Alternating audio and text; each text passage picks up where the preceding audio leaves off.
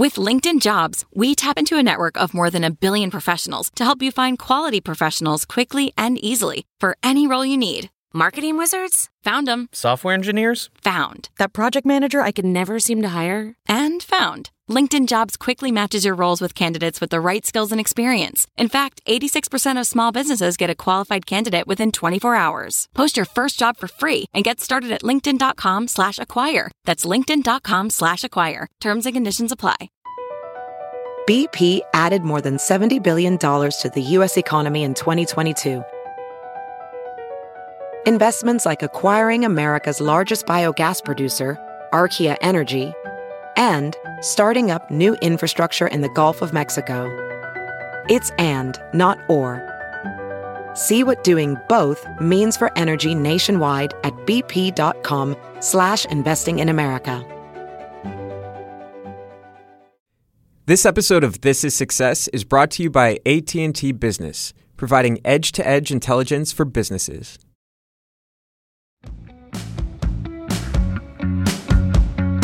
From Business Insider, this is Success. I'm Rich Feloni. Ray Dalio is one of the most influential figures in the world of finance.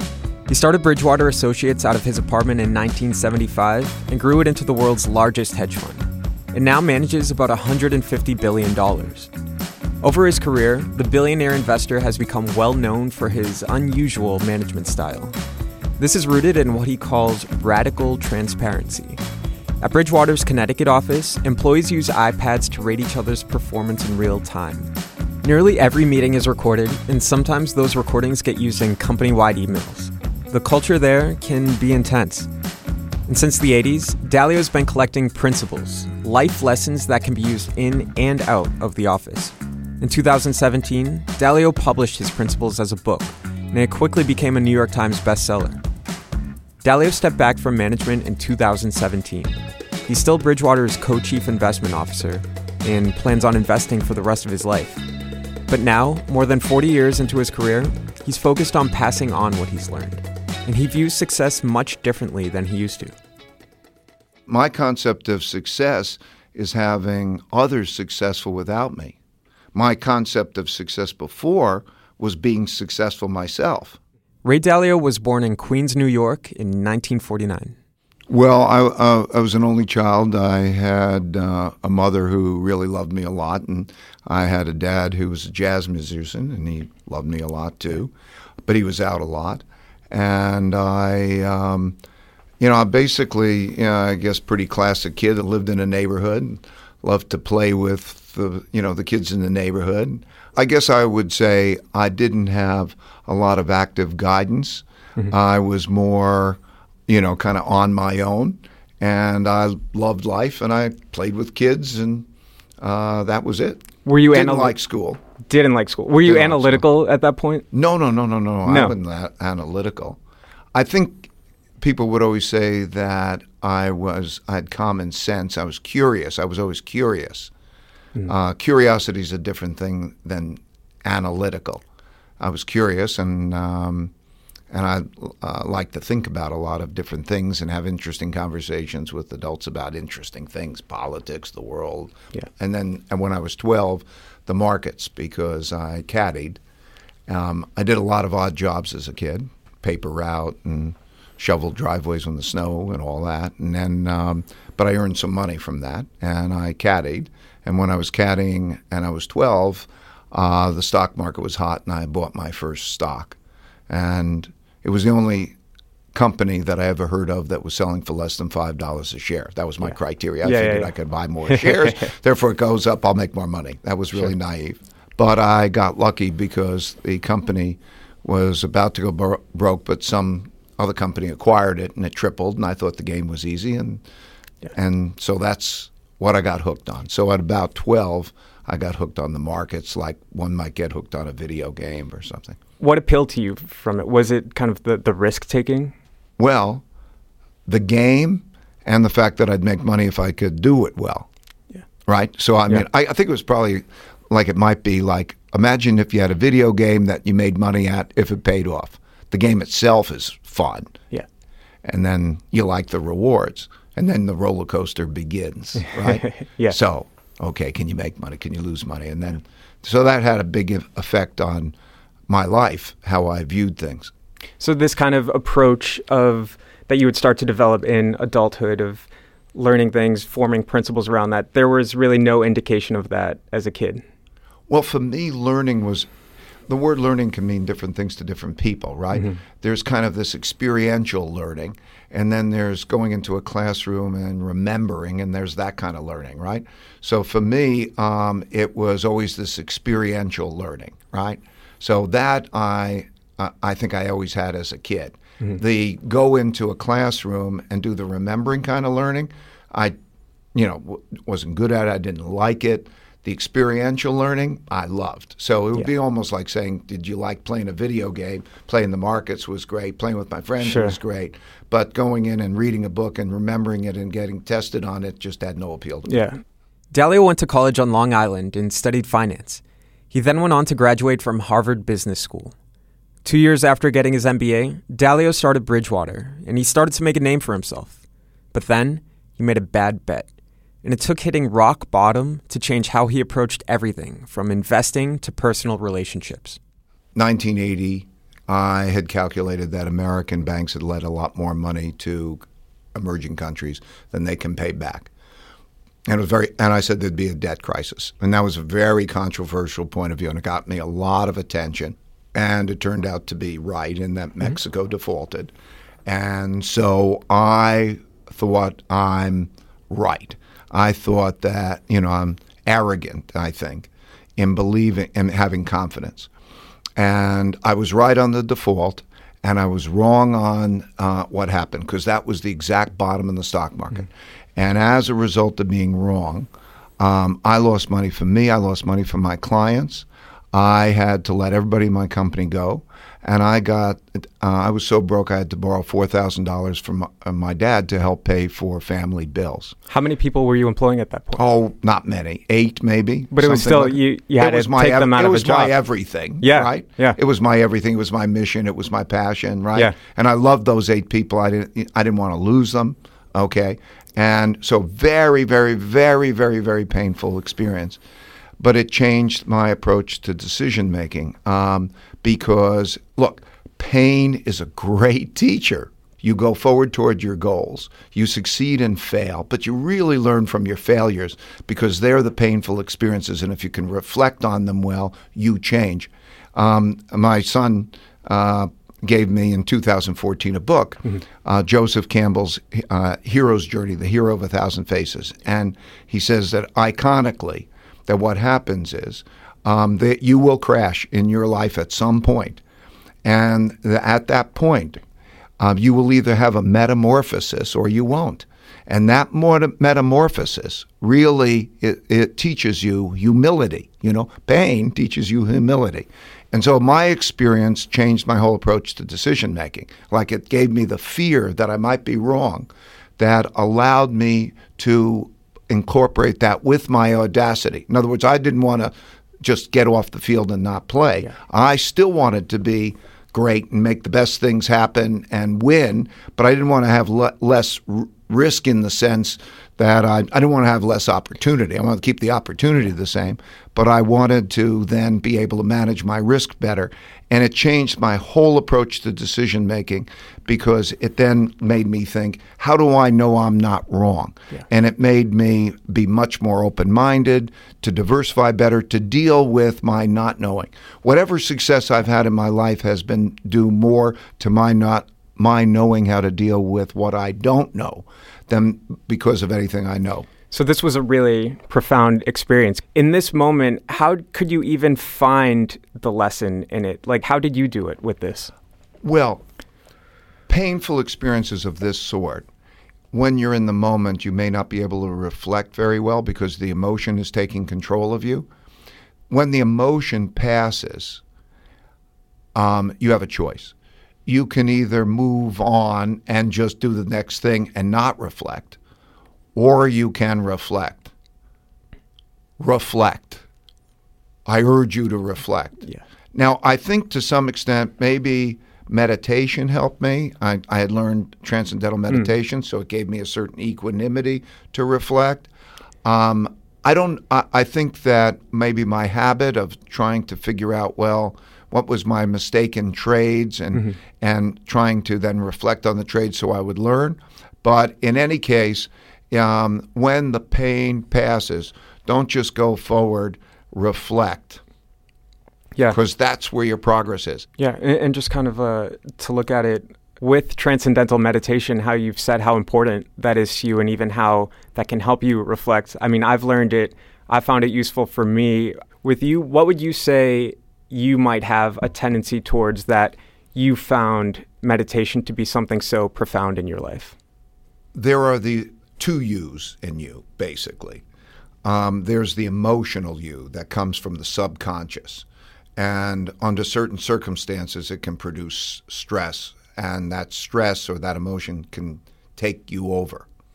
Um, and then there's the thoughtful part of you. Um, and both have advantages because the subliminal is bringing forward these intuitions and those types of things, and then the intellectual. And if you can become and resolve those things together, um, not only does it give you the calmness, it gives you better thinking. In the early 90s, there was a Bridgewater employee named Ross Waller. He was the head of trading at the time, and he didn't make a trade he should have. It cost the company hundreds of thousands of dollars. But Dalio decided not to fire him. It's, it's okay to make mistakes. It's not okay not to learn from them. So, perfectly good people, I mean, all human beings make mistakes, right? The key is the learning from them. So, he was a good person who made a mistake and then the question was, how are we going to learn from them? So I put into place an error log, which we now call an issue log, in which um, everybody in the company um, just has to write down whatever anything goes wrong so that they bring it to the surface and that we learn from it.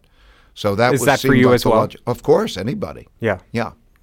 I mean, if you start to incorporate more and more transparency, of course, there's probably going to be some tension that arises. And in 1993, there was a conversation that you had with some of your leadership team where they basically confronted you. Could you tell me that story? Yeah. So, backdrop is um, in order really to be effective, I think that people have to be very truthful with each other. Mm-hmm. First, that's because they have to try to agree on what is. They've got to get out of their heads, and if they think something's not right, mm-hmm. they've got to deal with it. Otherwise, it's not productive. And there's so much misunderstanding unless you lay your honest thoughts on the table. So, improvement like that is sometimes difficult, but it is also really effective. Mm. So, that total amount of transparency and truthfulness uh, was um, the, some uh, a couple of people I work with. They said, "Well, that's demoralizing to people. Yeah. Um, that um, you know you're demoralizing people w- by putting them in that kind of a position." Yeah, they've got they some choice words. They said uh, your approach was making people feel incompetent, unnecessary, humiliated, overwhelmed, belittled, oppressed, and otherwise bad. Those are, right. I, I mean how did it feel reading that. that. I mean, that must have been pretty do, rough. Right? I didn't want to do those things. yeah. That, I, did, I didn't want to make them feel yeah. demoralized, bad, and some bad words. Yeah. so, um, what the what I thought about was, well, the the real question is, how do we deal with it together? Mm-hmm. So we need to have a conversation. What should I do? What should you do? How should I do it?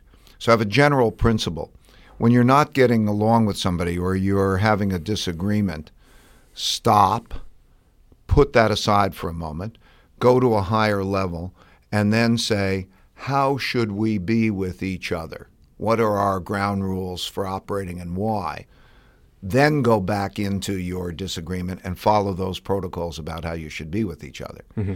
And so, um, and that's what I did because, again, I was faced with it, it seemed a trade off that was um, a choice between being totally truthful with each other or making people feel better. And I wanted them to feel better and be able to make totally truthful. So we face these junctures in our lives. Like I like I said in the earlier juncture, I wanted to have all the upside with none of the downside. And so in that particular case, I figure, well, if I'm taking risk, how do I take how do I have all the upside without the those unbearable mm-hmm. pains? And you think that that's the choice that, that exists, but if you pause and you're clever, you can engineer that. And if you do that together. So what I did was to sit there and say, okay, so how should we be with each other? I think it's interesting that your initial thought there was that we're either going to be honest or we're going to be happy, and that the the in between wasn't really there. How come for you? Why is, as you say, like radical transparency? Why is that? So important where like maybe feelings can be hurt and stuff why not be honest but maybe a little bit more graceful with it where someone maybe it could be a little bit more pleasant than well first of all yeah. i think it's a continuum right and then there's better and worse ways of um, communicating of, of continuum yeah. like like you're you're you're, you're saying um, you know there's honest yeah um, and then there's happy mm-hmm. the way that i look at happy is that you're short term happy, but you're not long term happy. Okay. Hmm. Uh, in other words, I would say, okay, if I if we don't deal with the, those circumstances that we need to deal with in a forthright way, we could all be happy, but it's going to have adverse consequences in a lot of different ways. And if you start to realize intellectually that being really truthful with each other is something that is to be treasured, not only because it'll help you deal with the situations, but also it'll build trust. There's a lot of trust that's going on. There's a lot of trust mm-hmm. that everybody knows we'll be talking about it and there won't be hidden agendas and all of those things. Mm-hmm. And once you start to rethink it and reprogram yourself, that you start to realize I don't want to be in this highly political environment with all this stuff going on behind the scenes, right? Um, and that I really appreciate it. And then you get in the habit of being able to do it well mm-hmm. so that there's really good, clear communication and there's trust that's built. That is tremendously beneficial. So you have to understand that Bridgewater's success is that, right? In other words, it's it's knowing what you don't know and knowing, you know, I, I, I may be wrong. That's the key to success, right? So for radical transparency to work though, right? Like it has to be done at like an organizational level, a team level. Otherwise, like wouldn't it just be when you sat down like he's just acting like a jerk like if you're just doing this on your own, right? Well, yes, you have to uh, agree any group of people. Mm-hmm. It may be your department, maybe your whole company, maybe the whole country. I, you know, whoever it is, they have to agree on how they're going to behave with each other. Why? Everybody has to do that. So I think that notion of can we be radically truthful with each other? Can we know how to disagree well and then get past that disagreement to the best answers? These are questions that everybody has to face, but certainly they're interactive questions. So mm-hmm. whether it's in your department or, but you can't unilaterally behave that way, and you need to talk about it, otherwise you'll have misunderstandings. After the break, Ray Dalio tells us how the financial crisis shook Bridgewater in a good way. Competitive Edge, presented by AT&T Business, is a new series forecasting the ways edge-to-edge intelligence is transforming our most familiar industries. Here, retail expert Andrew Au talks about big changes coming to the grocery aisle. Today, the buying experience is changing. Grocers who are securing the edge are challenged to match smart kitchens with smart aisles. With new technologies like IoT, like artificial intelligence, my smartphone can ping me with a personalized discount. And so if I click on that discount, I can be presented with a store map to actually find these items and be guided through the aisles with shelving that lights up as I approach it. To watch the full episode and hear about the future of medium businesses that touch us all, visit businessinsider.com slash competitive edge. We're back with Ray Dalio. And so the next evolution really of this radical transparency kind of happened in the, the early 2000s when and that was when that was kind of when Bridgewater was really going from I guess you could say like a boutique firm to like a large scale organization correct? And as that was happening you wanted to retain the culture that you built to pass on the lessons you learned the principles you learned. And this is when you really started to to codify them. So if you get like a packet of your principles that you've acquired over the years and then you give them to your employees I mean, if Henry, the founder of Business Insider and the CEO of Business Insider, if he came to us with like a packet of uh, his life lessons, I feel like that would be something that would be like, whoa, what, where's this coming from? What is this? Yeah, it Was- didn't happen that way. It didn't happen that way. It didn't happen How did way. it? How did it happen? Well, again, in order to have this radical truthfulness and radical transparency, everything that I did pretty much was uh, recorded, and everything that everybody did was pretty much recorded. Anything that was not personal, like if you have a family problem or something, we're not going to talk about. Anything that's proprietary, we wouldn't talk about. But pretty much anything was um, so that anybody could see because that builds the trust. If you want to have, and, and transparency helps a lot because people get to see things for itself. And then what I would do is, as I would make decisions, I would write down my criteria for making the decision. So things were happening on a day to day basis. So imagine if Henry was, let's say, oh, you're seeing what Henry's doing, mm-hmm. and he's made a decision. And then he's written down the principle behind why he made the decision. And then he's willing to talk about it with you. And he said, listen, how should we make those decisions? Do you think those criteria are good or, or not?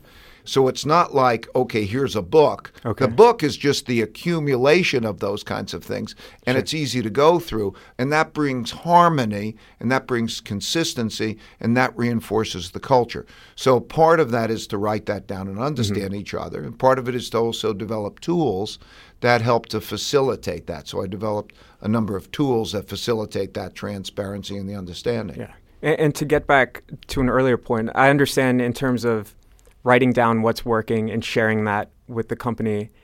That to me makes sense. It seems to be a much bigger leap to being that we have to start recording everything so that we're all honest with each other in the sense that if I go meet with my manager and have a discussion that all of my colleagues need to be able to see this or if uh, we had a discussion that maybe a conflict arose and it was resolved, that that would be shared with colleagues on here's what we can learn from this. I, I feel like that would be really difficult to adopt for people, especially feeling uncomfortable around Yeah. that. I want uh, first of all, I want to be clear that anybody could do whatever they want with it, and it's all a matter of degrees of Sure. what you want to do. But all of those degrees have choices. So I chose th- uh, that particular path for for various reasons I can describe. I think, um, and now, it, but the question is, how truthful, how transparent mm-hmm. do you want to be? and there are real benefits. I chose that radical truthfulness and that radical transparency because I figure there's nothing to be embarrassed about, and you produce understanding. And if people are going, they're just going through their evolutionary processes, their successes and their failures. And we made a compact among ourselves. Do we want to be this way with each other? Because, um, and so you it, it- you start to see everybody in their humanity, uh, including you know the making of mistakes, and then the learning from mistakes, and then also you avoid all the bad stuff that goes on in the dark. You know, you deception happens behind the scenes, so you avoid all that deception. Um, so that's what worked great for us. I'm not saying others necessarily have to do it. They've got to figure out what, what's good for them. Yeah.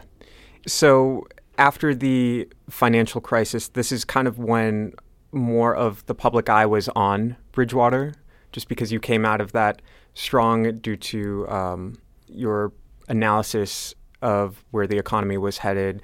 And 2010 was the best year that Bridgewater had up, up to that point. So when you start having the media looking at you, people not even in finance looking at you, discussing principles, at this point, people were saying, well, whoa, what is this? Was this hedge fund like in the shadows, like some secret cult or something? What did it feel like when you were challenged? Like your whole way of approaching things was challenged from like a bunch of outsiders at this point? In 2007, we anticipated the world financial crisis because we looked for these timeless and universal principles. Mm-hmm. We knew that the situation was very similar to the 1929 to 32 situation mm-hmm. because when interest rates hit zero, the central bank can't ease anymore, and you have a debt crisis, and certain things have, need to be done. Mm-hmm. So it was that approach to principles and this way of operating that allowed us to anticipate the financial crisis of 2008, and we did very well in that crisis, where most everybody lost money in that crisis. And as a result, we started to receive attention. Mm-hmm. And then people started to think, well, what is this? A cult? Is this way of operating? Mm-hmm. And I didn't want attention. I didn't want public attention. I didn't want to do this kind of media. I just wanted Sure. to be quiet. And so what I did is I put our principles in a PDF file Mm-hmm. and I put it out on our website for anybody who wanted. They could download it. And it was downloaded three and a half million times. And people started to get the understanding and started to say, whoa, this is a different way of operating. Mm-hmm. And it's very interesting. And so that's Yeah. what happened. So when you're saying that you have your investing principles, and that's um, what allowed Bridgewater to be successful, the accumulation of these principles for investing, you've applied that to kind of just the human experience as well. It- All decision making. yeah, is it almost are your principles for life and work? Is that almost kind of like the same way that you would write an algorithm for uh, trading, It's, exa- it's exactly but the for same. a person? Yeah. It's exactly the same. One of the great things I'd like to pass along is the power of having people write down their decision rules when they're making that decision. How do you mean? I think most people just make decisions. Mm-hmm. And instead of just doing that, if you make your decision and a- shortly after or shortly before, take the time and say, in this particular type of situation, here are my criteria for making that decision. That's the reason why. And you write it down in a very, very clear way.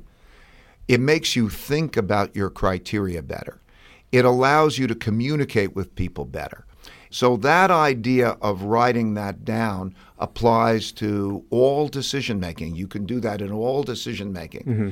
And you can even go beyond that. This is the power that we're now in in the world with converting thoughts to algorithms. Mm-hmm. You can go beyond that and you could take those criteria and have data input and have that operate in parallel with your decision making. Mm-hmm. And I think that that's more and more where we're, we're headed, and that's mm-hmm. what we've done. Um, and that that's the process. Was there ever a moment throughout your life, really, where one of your principles it turned out to be incorrect as, as something was unfolding, and you realized maybe this isn't working for me? Or oh you- yeah, I, th- I, yeah, I, I, I think um, the development of the principles it's an evolutionary process of change, um, just like we personally experience an evolutionary process of change. Our thinking changes as we learn over a period of time. It's just more explicitly progressed, and that's what this compendium of principles is. That's the book that's you know the hot book. Mm-hmm. It's because it just evolves over that period of time, and here it is, and it's still evolving. I'm still learning. After hitting a new level of success coming out of the financial crisis, Dalio began considering what would happen to Bridgewater after he was gone. It was his life's work, and continuing its success would be no easy feat. So he set into motion a succession plan. It started with appointing a new co CEO in 2010, Greg Jensen. Jensen was his protege and Bridgewater's head of investing. But Jensen ran into some of the same problems Dalio did back in 2008 when there was too much overlap between the investment and management sides of the business. And in 2016, Dalio decided that Jensen should return to his former role. The change meant Dalio's succession plan had to change too. He couldn't back off just yet. In his book, Dalio took responsibility for the botched plan. He also called it his biggest regret during his time at Bridgewater. First of all, I would say a lot of learning comes from having the same mistake over and over again until you learn it. So, in my particular case, I, you know, the company grew up under me, and there I was, and I was handling too many things, and and I was getting by, and I was figuring out how to get those things by, but not adequately. Mm-hmm. And then I figured, okay, now that's my situation, my dilemma, and I should pass along both my dilemma and my circumstances to him. And we should try to figure out how to deal with that together. Mm-hmm. But in other words, I can't not pass it along, Sure. and yet we don't have a solution yet. And so we will try to deal with that together. Mm-hmm. That's the path that we went down. Mm-hmm. And we found out that we couldn't do that together because it was just too much for him, too much for me. So I guess I would say, uh, you know, you form a theory and the theory doesn't work, and then you try again and you form another theory, and that's part of the learning process. What has been your experience with succession? What has that taught you as a leader? Oh, it taught me so many, many different things. It was, first of all, I should say, when I began my succession process, I thought it was going to take me probably about two years. But when I say I thought that, I also knew not to believe that. Simultaneously, one can say, I think this is going to happen, mm-hmm. but I shouldn't bet on it. If you haven't done something three times uh, before successfully, don't assume you know how to do it. And I knew what the arc of my life would be. Um, in other words, I know as I go from 60 to 70 mm-hmm. that um, I have to transition well and I want to really make the people successful without me. Mm-hmm. And so I'm going to have that particular experience. So I allowed up to 10 years for that to happen. Mm-hmm. I figured two, but I say, okay, I better plan for 10 because I'm not sure if I'm going to be able to do that.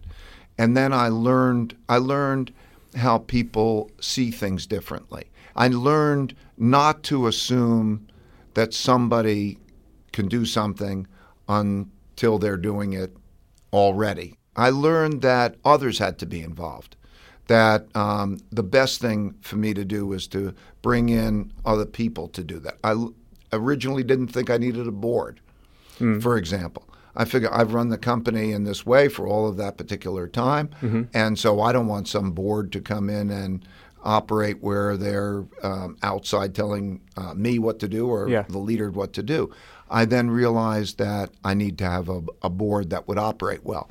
So I get the best advice I can from the smartest people. I went to Jim Collins, very smart guy. Mm-hmm. Yeah, who's um, you know that's his expertise. Uh, yeah, management consultant. Yeah. And I asked him. He said, "Well, you only have to do two things. You have to pick the uh, CEO who's going to be successful, a great CEO, mm-hmm. and you have to have a board." That will monitor whether the CEO is successful and get rid of them and change it if he doesn't. Mm-hmm. It takes me out of it. It takes those out of it. And so I that learned. That helped you step back. Uh, yeah, I yeah. learned about governance systems. How does a, how does the governance system work? Mm-hmm. How do you select the people different? How do you try those people?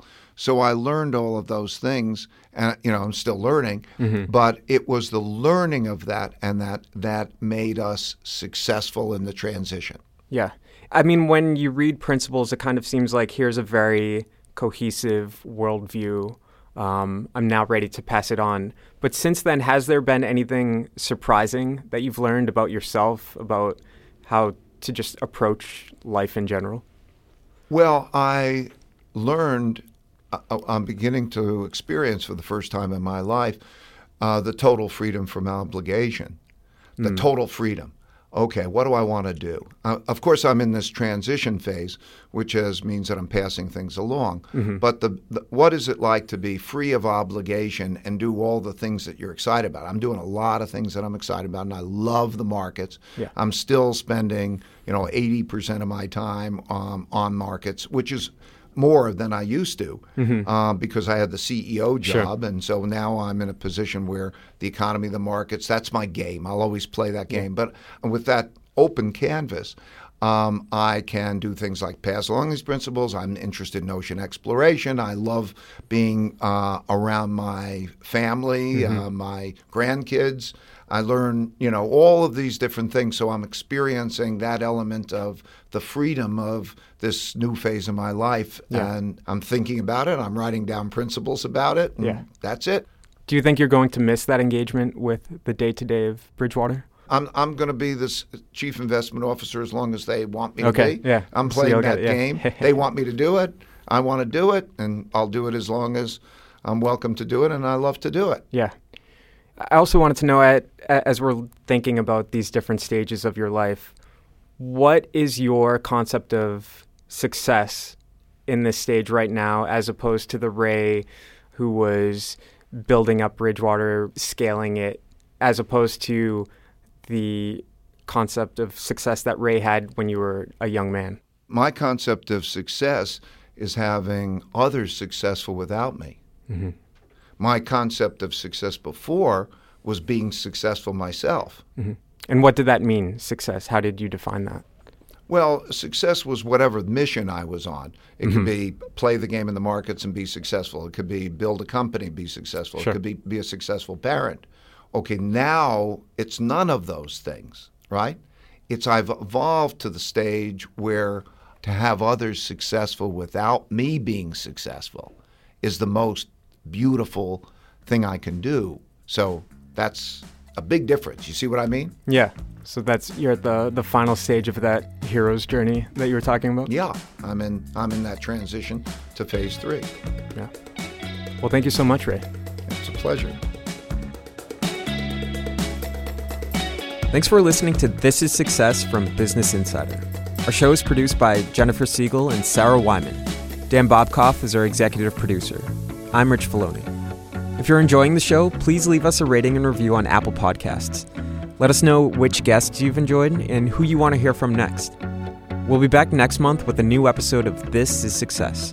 But before we go, I asked Ray Dalio what he's been reading lately. Right now, I'm exploring history and understanding the arcs of the rises and declines of empires, particularly, I was interested in the rise and decline of reserve currencies. And the book that I found most interesting was Paul Kennedy's Rise and Decline of Great Powers. I think that was a, that's a real good book. This is Success is a production of Insider Audio. This episode has been brought to you by AT&T Business.